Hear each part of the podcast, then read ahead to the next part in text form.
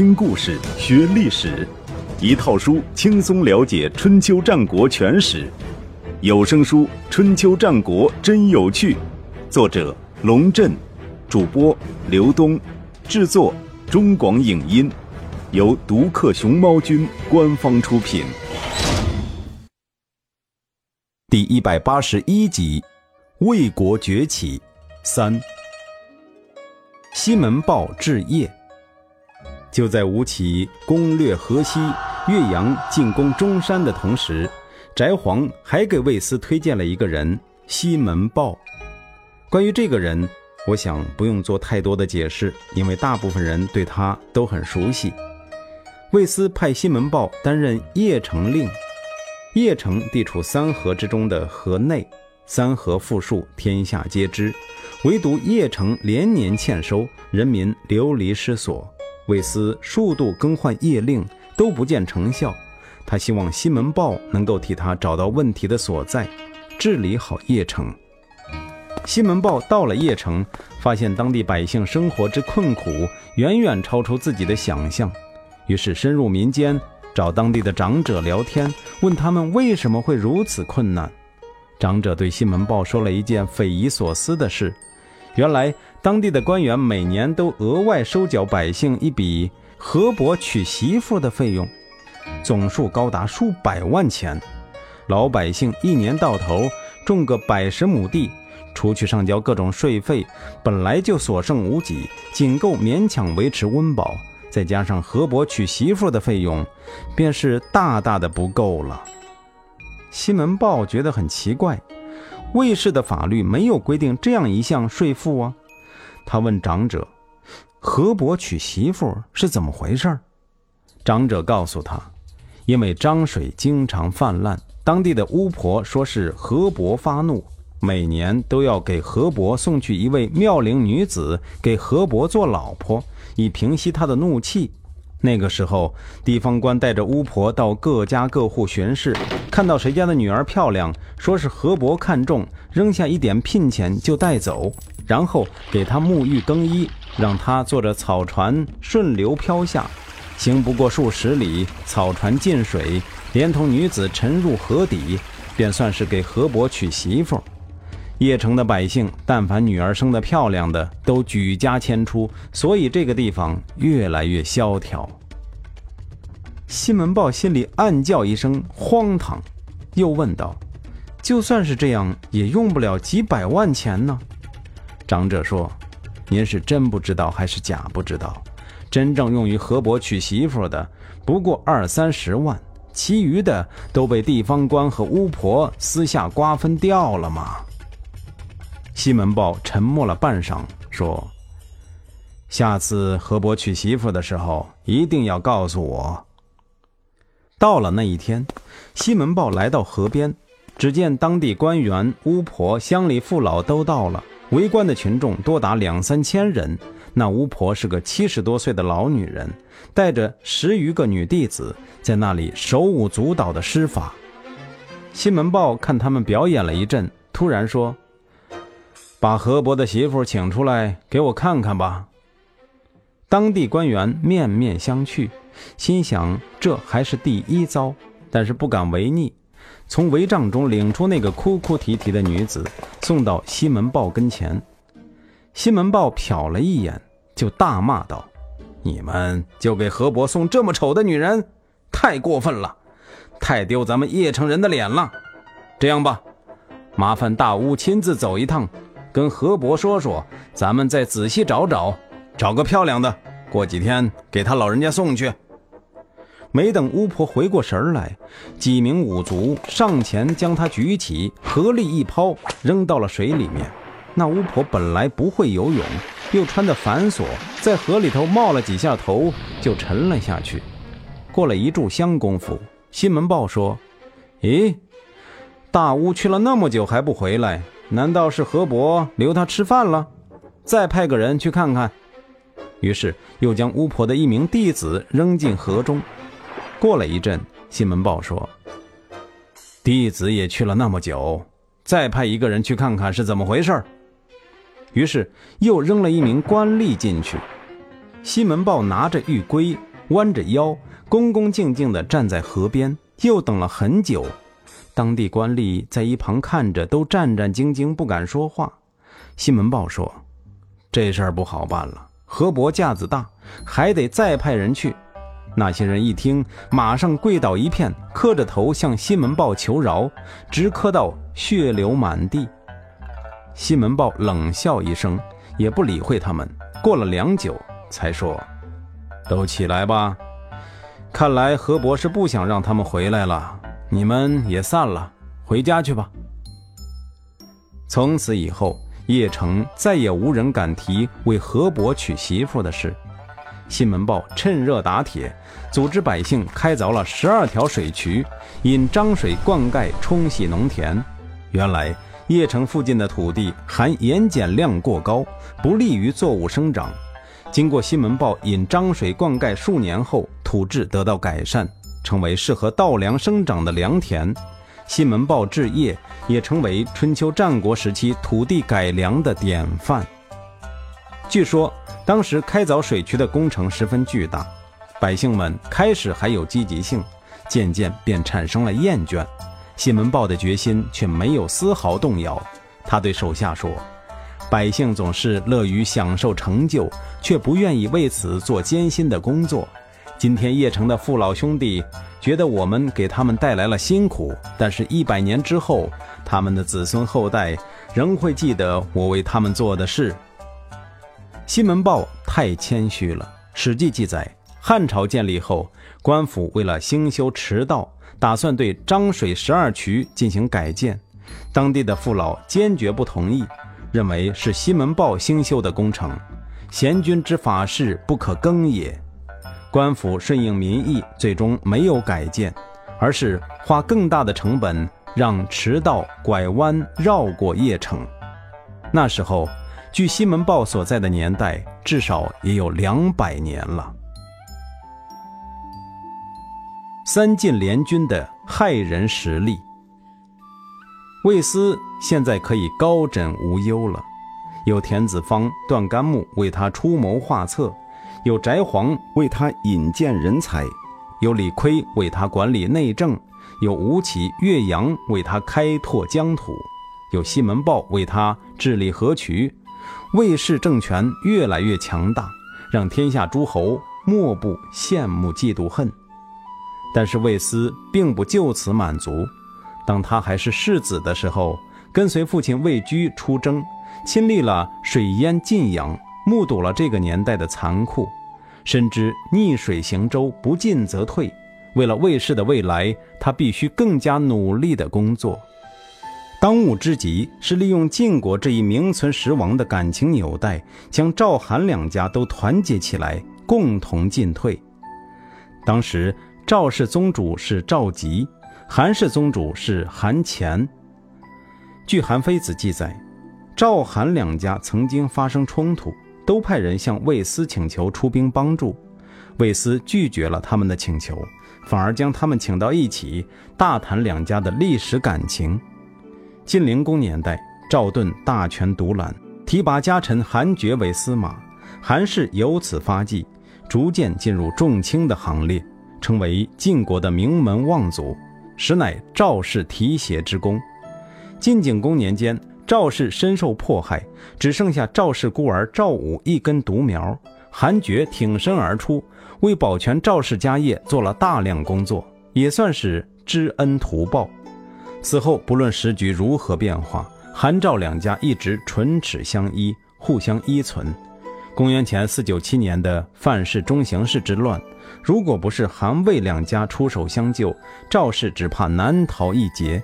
公元前四五三年水淹晋阳，还是韩魏两家倒戈一击，挽救赵氏于危难。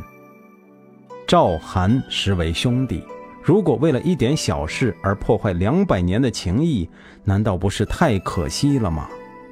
魏斯劝道：“何况现在战乱纷纷，强敌环伺，我们更应该加强团结，共同抵御外敌。赵、魏、韩三家合则同兴，不合则同亡，请两位认真考虑。”魏斯这番话，可谓动之以情，晓之以理。使赵吉和韩虔大受感动，三家因此结盟，推选魏斯为盟主，而且划定了各自的势力范围。赵国向东，将齐魏作为目标；魏国向西，以秦国为目标；韩国向南，把郑国当作目标。战国时期，第一个军事同盟形成了，天下人将很快看到这个同盟的可怕力量。公元前四零五年，齐国权臣田氏宗主田白去世，其子田和继承家业。一直以来对田氏专权感到不满的公氏子弟公孙孙，在朝会上公开向田和叫板，被田氏家臣田布杀死。公孙孙的兄弟公孙惠逃回自己的领地廪丘，派人向赵氏求援，表示愿意将廪丘献给赵氏。廪丘和赵氏领地并不相连，中间还隔着魏国和宋国。但是，对于急于东扩的赵吉来说，廪丘是一个极好的桥头堡。一旦占领廪丘，魏国便完全置于赵氏的控制之下，齐国也大门洞开。还能直接威慑当时天下的物流中心陶地，为赵氏带来丰厚的经济利益。赵吉当然不会放弃这个大好机会，马上派兵越境支援公孙惠。齐赵两军在临丘城下展开大战，齐军守土有责，士气高涨，趁着赵军远道而来，立足未稳，打了个漂亮的阻击战，迫使赵军退回境内。赵吉急了，向魏斯发出求援信。作为同盟而言，赵吉的这一要求其实很不合理，因为齐军并没有入侵赵氏领地，也没有威胁到赵氏的安全，完全是赵氏想占人家的便宜而不得。如果这样的事都来找同盟帮忙，那么两年前韩国讨伐郑国失利，也可以找魏斯帮忙。魏斯成天满足两个同盟的贪欲，都忙不过来了。然而，魏斯很爽快地答应了赵吉的要求。他有他的考虑：第一，上次魏氏进攻中山，从赵氏借道，赵氏没有推脱；第二，三晋利益相关，他身为盟主，必须拿出实际行动来使赵韩两家信服；第三，也是最重要的一点，晋阳之战后。三晋实际上已经是三个国家，然而一直有实无名。他希望通过这次行动为三晋正名，给三家分晋画上一个完美的句号。以魏军为主力的三晋联军很快形成，魏将翟角被任命为联军统帅，赵韩两家各派兵相助，浩浩荡荡开向廪丘。当时围攻廪丘的齐军统帅就是田部。面对来势汹汹的三晋联军，田部并不觉得压力大，因为他有两千乘兵车和五万名步兵作为后盾。在中原大地上，战车一直是战争的主角，也是衡量一个国家武装力量的重要参数。因此，有所谓“千乘之国，万乘之国”的说法。纵观春秋历史。诸侯之间的战争规模基本上控制在千乘之内。春秋前期著名的城濮大战，晋国方面出动的兵力为战车七百乘。到了春秋中后期，战争规模不断扩大，晋国以霸主之尊，能够动员的极限也不过战车四千乘。但那也只是为了炫耀武力，没有真正投入实战。一次将两千乘战车投入战斗。这个规模肯定是空前的。田部将他们排成密集的阵型，向联军发动了攻击，心里充满着必胜的信心。只有最训练有素的部队，才能以如此密集的阵型发动战车冲锋。任何敢于阻挡他们的人，都会被碾成碎末吧？何况还有五万名步兵紧随其后，只等战车撕破敌方防线。便跟上去扩大战果。突然间，意外的事情发生了。齐军战车离联军还有五六百步远，一阵箭雨迎面扑来，将冲在最前面的几排战车射得人仰马翻，车轱辘乱飞。田部不知道，韩氏训练了一支特殊的弩弓部队，人人背锦甲，执强弩，带利箭，可以以人当百。他们使用的弩弓是当时极为罕见的角灯弩，平时射程可以达六百步之外，能够穿透马铠和铁甲。齐军战车排得那么密集，正好成为韩军的活靶子。田部久经战阵，虽然大感意外，却也临危不乱，一面举起盾牌遮挡身体，一面猛击战鼓，命令后面的战车不要管前面的伤亡，加快速度冲向敌阵。弩弓的威力虽然强劲，但是每两次发射之间都需要时间重新装填弩箭，脚蹬弩尤其难伺候，填装时间是普通弩的三倍。如果齐军战车能够在这个空当间冲到联军阵中，仍有很大胜算。就在这时候，第二批箭雨飞到，又将齐军的战车放倒了几百胜。这是魏军最引以为豪的五卒用十二时的强弩射出的箭，射程虽然不及韩军远，准度却大大提高，几乎是箭无虚发。田部的肩膀上也中了一箭，鲜血直流。他强忍住伤痛，干脆扔掉盾牌，声嘶力竭地大喊：“不要停！停下来，只有死路一条！继续向前冲，把晋国人统统杀光！”话音未落，身后却骚动起来。他回头一看，不禁傻了眼。原来是赵将孔卿趁着齐军阵型散乱。率领数千名骑兵从两肋包抄，突入了车阵。赵氏自从吞并代地，就大力发展骑兵。当时各国虽然也使用骑兵，但是规模都不大，而且一般与战车混编，作为战车的补充力量出现。唯独赵氏得代地的良马之力，建立了一支独立于各军种之外的骑兵。骑兵的冲击力不如战车，灵活性却大大增加。突入车阵后更显优势。只见他们怪笑着左冲右撞，逢人便刺，逢马便砍，所到之处血肉横飞。眼看齐军车阵陷入混乱，正面的魏韩两军不失时机地发动了冲锋。魏氏的五卒跑在最前面。这些人都是半日负重行百里的铁人，全副武装，奔跑三五百步，快如闪电；杀起人来也是快刀斩乱麻，干净利落。现在已经不是战斗，而是屠杀了。齐军战车全线崩溃，接着引发了步兵的混乱。联军在战场上肆意追杀齐军，直到天黑才罢手。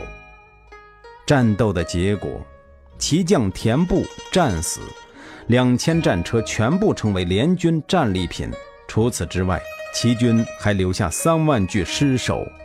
赵军将这些尸首堆积起来，建了两座炫耀战功的金棺。有人向孔卿建议，与其炫耀武功，不如将这些尸首归还给齐国，看他们要不要。如果要的话，可使齐人胆寒。不要的话，齐国百姓将产生怨恨，尚无以使下，齐国将彻底丧失抵抗力。这就是所谓的内功之法。孔卿采纳了这一建议，果然，齐国收到这批尸首，就像拿到三万颗烫手的山芋，不知道如何处理。正在彷徨之间，联军乘胜长驱直入，攻陷齐国西部边境的要塞平阴。进而攻入齐国长城，这样一来，临淄无险可守，便岌岌可危了。如果联军再发动一场攻势，谁都不认为齐国还能抵挡得住一个月。但就在这时，韦斯却突然命令联军停止进攻，而且主动向齐国伸出了橄榄枝。赵国、魏国和韩国的诞生。胜利者当然是要提条件的，一般来说不外乎：一、割地；二、赔款；三、签订不平等条约。齐国上下都做好了心理准备，等着魏斯狮子大张嘴。但是，当魏斯提出的停战条件被送到田和面前的时候，倒是田和张大了嘴，半天合不上来。魏斯写的是：只要齐侯，也就是齐康公，陪同三晋前往洛邑朝觐周天子、周威烈王，三晋就撤军。归还所有占领的齐国领土，包括廪丘。就这么简单。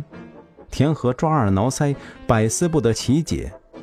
家臣田阔子看出了魏斯的真实意图，对田和说：“三晋越过宋魏两国，大举入侵，图的不是齐国的土地，而是想借齐国之名获得周天子的承认。”哦，田阔子说。您想想看，三晋瓜分晋国都快五十年了，还没有被证明，他能不急吗？田和吃了一惊，你的意思是他们想当诸侯？田阔子意味深长地看了田和一眼，反问道：“您难道不想？”田和愣了一下，说：“可是朝觐天子，难道就能当上诸侯吗？”田阔子说。三晋现在的身份还只是晋国的卿，没有资格以自己的名义朝觐天子，必须有诸侯引荐。别的诸侯带他们去不行，咱们的国君出面一定行。您别忘了，当年周朝出立，周成王曾经招命齐国的先祖姜太公，五侯九伯入十征之，相当于封齐侯为诸侯之长。天子可以不给别人面子。但不能不给齐侯面子。田和恍然大悟，心里算了一笔账：委屈齐康公去洛邑走一遭，被占领的土地就回来了，何乐而不为？至于三晋能不能得到周天子的承认，跟他有什么关系？不承认，齐国已经尽力，魏斯无话可说；承认更好，有了三晋的先例。下一步，田氏也可以名正言顺地要求天子封为诸侯，只是对不住齐康公这位傀儡了，让人卖了还要帮着数钱。想到这一层，田和脸上露出了一丝阴险的笑容。于是，公元前四零四年，齐康公带着卫斯、赵吉和韩虔到洛邑朝觐了周天子，也就是。周威烈王。关于这件事，《吕氏春秋》是这样记载：魏斯东胜齐于长城，鲁齐侯，献诸天子。说得明白，齐康公是被三晋俘虏了去的。周威烈王看到这幅场景，不觉悲从中来。齐康公被三晋挟持，周王室长久以来又何尝不是被诸侯挟持呢？以三晋的实力，如果不答应他们的要求，后果恐怕不堪设想。要知道，韩氏的领地基本上将王姬包围，只留有东边的郑国一个缺口。如果三晋要对王室动手，那可是不费吹灰之力，谁都挽救不了。他没有做太多思想斗争，于第二年，也就是公元前四零三年春天，老老实实的下达了。命韩、赵、魏为诸侯的诏令。春秋时期最强大、掌握霸权最长久的国家晋国，正式分裂成三个新兴国家了。《史记》对此记载：九鼎震命韩、赵、魏为诸侯。九鼎原本是代表周天子至高无上的权力的，现在天子被迫将卿大夫升为诸侯。确实是史无前例的震动。司马光编《资治通鉴》也以出命晋大夫魏斯、赵吉、韩虔为诸侯为首章，将这一年作为战国的开始。他还愤慨地写道：“礼莫大于分，分莫大于名。今晋大夫剖分晋国，天子既不能讨，又宠治之，是列于诸侯。”是区区之名分，复不能守而并弃之也。先王之礼于斯尽矣。他也许忘记了，宋朝的建立者赵匡胤不也是夺了柴氏的天下，才当上皇帝的吗？